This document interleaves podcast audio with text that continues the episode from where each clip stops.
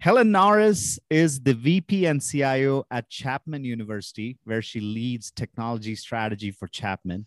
Helen's role includes supporting the overall goals and mission of the university with IT. Helen, welcome to the show. Thank you. Great to be here, David. Thank you. Um, so, Helen, uh, can you tell us about Chapman University and also a little bit about your background? Sure, sure. Well, uh, as you mentioned, I'm the CIO at Chapman University. Chapman is a um, a mid-sized private university in, in beautiful Orange County, California. And so it's in a, a lovely location. We have about uh, 10,000 students at Chapman. Uh, we're what you might think of as a traditional university. Most of our students are right out of high school. You know, they come for a four-year in-person experience. Uh, some of the programs that we're well known for, we have a really great film school. Um, our film school is very highly ranked. It's, you know, fifth or sixth uh, in the world. Uh, it's very highly selective. So students who apply to get into the film school, we it, the acceptance rate is pretty low. Um, and we also have a really, we, we have a great um, business school. Uh, we've also recently made some moves into the health sciences. So we have a lot of health sciences programs like pharmacy. And finally, we're opening a school of engineering uh, this year. That's great. And for myself, um, I've I've been working in IT for a long time, longer than I want to admit. And uh, I worked, uh, you know, I'm actually an immigrant. I'm originally from Ireland, uh, and I've lived in Germany and moved to the US a long time ago, worked in kind of corporate America in a variety of IT roles. I, I moved to working in IT and higher education uh, in 1997. I went to work at UC Berkeley. I've worked at the UC system and the Cal State system in a variety of man- management or leadership roles in IT until I came um, here to Chapman. So I would say, you know, I'm an IT person, uh, really focused on higher ed IT. Got it. Yeah. All right. Uh, so in the higher ed space, uh, we all uh, know that you guys have had to make some mm-hmm. pivots. Mm-hmm. You know, what were some pivots from the process standpoint um, to make sure uh, you're running business as usual? Sure. And, you know, as I mentioned, Chapman is what we think of as a pretty traditional university. We don't have um, a big foot, or we didn't pre-pandemic. Uh, we didn't have a big, you know, investment in kind of online learning. Our, our students, we have a high price point, and our students come because they value that classroom experience. We have small classes um, with, and they value the personal interaction with the, the faculty. Initially, our president just kind of announced that we would have to close our doors and, and go to remote learning and teaching. And also, um, so that was the biggest thing for us because we had previously really been, you know, 95% in the classroom teaching. We're going to have some students back in the on the campus um, on Monday. And we want to bring students back in a safe way. So we use data to manage that process. Tell us did you have to build this um, system in house or was it more a buy um, you know tell us a little bit about the technology stack to enable that data um, yeah, yeah. Now, you know, one of the things that's interesting about that particular system, in fact, I, I was um, talking with one of my colleagues about it yesterday. We just never expected it, right? It's not like we did a traditional approach of what are our requirements and let's do an RFP or let's buy something. Initially, we're like, okay, well, we have to have this screening tool, okay, and we have to have this training tool. So, what we chose to do is leverage tools that we had in place. We were moving to a new learning management system. So, you know, we use that for the training. We, we have a survey tool that we use in our, eh, that our faculty use in research. We use it pretty broadly. So we have a, a real depth of knowledge of that tool. So we use that for the screening. Um, for, uh, you know, the, um, validating that a person took a test. We took, I, I know this is going to sound silly, but we student ID cards are, are pretty um, pretty heavily used in universities. So we Yeah. have a swipe system that a person walks up and swipes their card and it records that they've been someplace. That's what we used for testing. So we used, for the most part, we used existing systems and our data warehouse team pulled the data together and built dashboards um, built on the data. We have a couple of little uh, pieces that we developed ourselves, you know, to um, uh, to make it a little bit easier to, to track some things. But for the most part, we used tools in place. We consolidated the data. Um, I'm not saying that if we'd known how big this was going to get at the beginning, we might have done something a little bit different. Great that you were able to be resourceful uh, during this time and you know Mhm. leverage existing uh, infrastructure that you already had. Did you have any decisions on cloud? You talked a little bit about data warehouse. Did you guys Mhm. already have a data warehouse in place? Uh, tell us a little bit about that data infrastructure that you had Yeah, we we do. We already had a data warehouse in place that, pre- and we were, and so in fact, I mentioned uh, sources of data there, but they also built on some of the data that we already have in the data warehouse, whether it's student data or or data around our our faculty and staff, you know, uh, demographic type data or or anything like that. Um, it- our data warehouse, you know, it's it's interesting. Um, it's it's currently on prem, and we did have projects scheduled for the year, but then the pandemic hit, and the entire data warehouse team was really redirected to work on that. now as the cio of a higher education um, you know you're in that industry you're in Mhm. that space you know chapman university obvi- how many students do you guys have overall? Almost ten, between nine and ten thousand. so fairly large uh, university Mm-hmm. Um, you know when when things return back to normalcy uh, what are some opportunities you anticipate uh, where technology will play a role?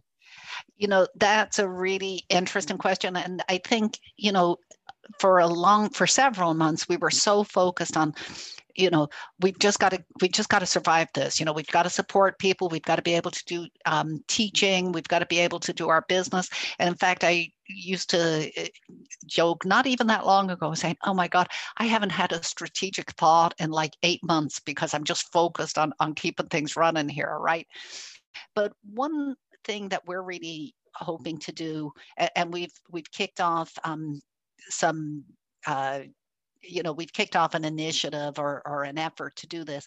On the teaching side is to look at what we've learned from this remote um, experiment i guess for want of a better word and figure out what it is we want to bring forward.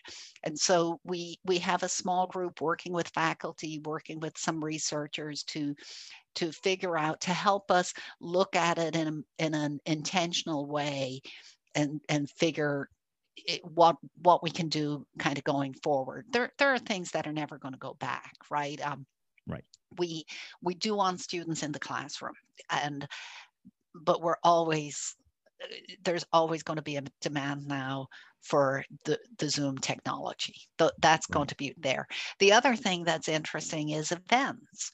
And um, I, I think we are all tired of Zoom events or and we want to have in-person events, but there's still going to be a substantial number of events that continue in a virtual way or in a hybrid way. So for example, our president does a state of the university address every year. Um, normally he does it and we have a really nice um, um, y- y- y- uh, uh, center, a really nice, uh, and uh, it's called the Musco Center for the Arts. It uh, holds about a thousand people, a little over a thousand. Normally he does that. This year, obviously, he did it um, virtually. He did it at the Musco Center on the stage, but I, I think he reached six or seven thousand people. So you know, That's we're not going to walk away from that. We're going to continue to to do some of some of those things. Um, so we want to take the approach though of of really intentionally evaluating what has been good and what hasn't been good. And there are things we've done that just you know haven't worked as well. And so some things we've even stopped already. Um, so you know we I, I think it's really about looking at it talking to especially on the teaching and learning side uh, talking to the faculty, talking to the students. Um, on the workflow side, eh, we, as I said, a lot of our processes had been online, uh, eh, but we did add, you know, some electronic signature. Obviously, we're never going to go back from that, right? We're going to always, we're not going to go back. I, I, I kind of joke. I was like, can I run around the campus and take away all the printers before everyone comes back? Because you know we can electronically sign things now um, and so you know those kinds of things i, I think are going to just continue that's definitely great opportunities and i think even like what you said earlier uh, perhaps the data side of things which can yeah. drive some of those decisions yeah on mm-hmm. what worked and what didn't and you know continue to push mm-hmm. that i mean even another interesting point you make here is also some of the strategic initiatives which you don't think of that as a cio initiative but now you're able to strategically look at costs, look at the results mm-hmm. and the outcomes that the investments have produced, right, and make some you know more uh, meaningful decisions that are going to be mm-hmm. better for the future, right? Um, yeah. Any um, you know you being a CIO and kind of being in the industry for you know this large amount of time uh, mm-hmm. you know the, the, duration that you've served in this industry t- any last advice kind of for perhaps CIOs in similar spaces? Um, you know, that what would you say to them? Like, eh, what would your words of advice, or if you were to offer some uh, learnings from your experiences? um, my experiences in general or yeah in, in general yeah yeah, yeah. I, I, think one of the things i say to you know and, and um, to other CIOs or other people who are aspiring to be CIOs. And obviously, uh, also, I'm a woman CIO, and there are relatively few. There, unfortunately, there continue to be relatively few of us. So, um, so I often find myself in a situation where I'm giving advice to maybe women who want to be CIOs. So, so some of eh, eh, and men, but you know, a lot of times women seek me out. Absolutely, makes sense, yes. I guess. Um, you know, I, I think in this industry, and I don't I don't think it's unique. I think it's true in every industry. I, I, think relationships are the most important thing. And so, you know, when I came to Chapman, I've been at Chapman um, almost seven years. Uh, you know, I, I, think there was a legacy view of the IT group, you know, as we're in the background, we're part of the almost part of the plumbing, I guess, you know, so we're back office function. And one of the things that I intentionally did was move us away from that. So my my goal over the last seven years I've been here has been to build relationships with the administration, with the faculty, with the deans, with the students. And um, I, I think that that is one of the reasons that my team had such success during the pandemic. Because, for example, I mentioned even a, a little thing like this, you know, it was hard to, supply chains, it was hard to buy stuff. Right. Um, and universities are sometimes we're, we're thought of, you know, we have some bureaucracy, but the fact that we have a strong relationship with our CFO really helped us in, in, in getting things done that we needed to get done. The relationships that we've had with the with the deans and with the faculty meant that we could come to the faculty and say tell tell us what you need and and really have success from there. So i think the most important thing for a cio to do is to build relationships um, and to really really work on that. Um, the other thing that I, I think has been very important um, as a leader is it, it's always important to take care of your team right. and it's even more important in this environment and, and it's it's hard to um, it, and it's hard to do because you're physically removed from them so you know, I, I've often heard in the past people say, well, you know, I have an open door policy. Anyone on my team can come see me. That's not enough. You, you have to be intentionally Intentional. reaching out to your team. And so finding ways to check in on your team, make sure that your team is okay. Put yourself out there, ask the questions, share the information, and be visible. I, I think um, in the workplace, when we're in person if you're fortunate enough to you know have your your staff physically close to each other you can be visible. Uh, but you have to really work at being visible in this environment. So you know i do a weekly check-in with my entire team. Uh, I, I, fact, I'd kind of gotten to the point where I thought maybe it was, um, maybe we don't need to do it every week because I don't actually have enough to say.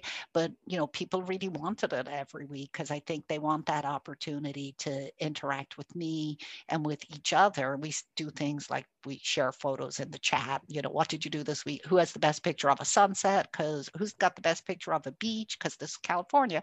And, um, you know, so I, there, those are the things. It's it's all about you know. I know it's a technical. You know, we run IT, but really your success is all on the non-technical stuff.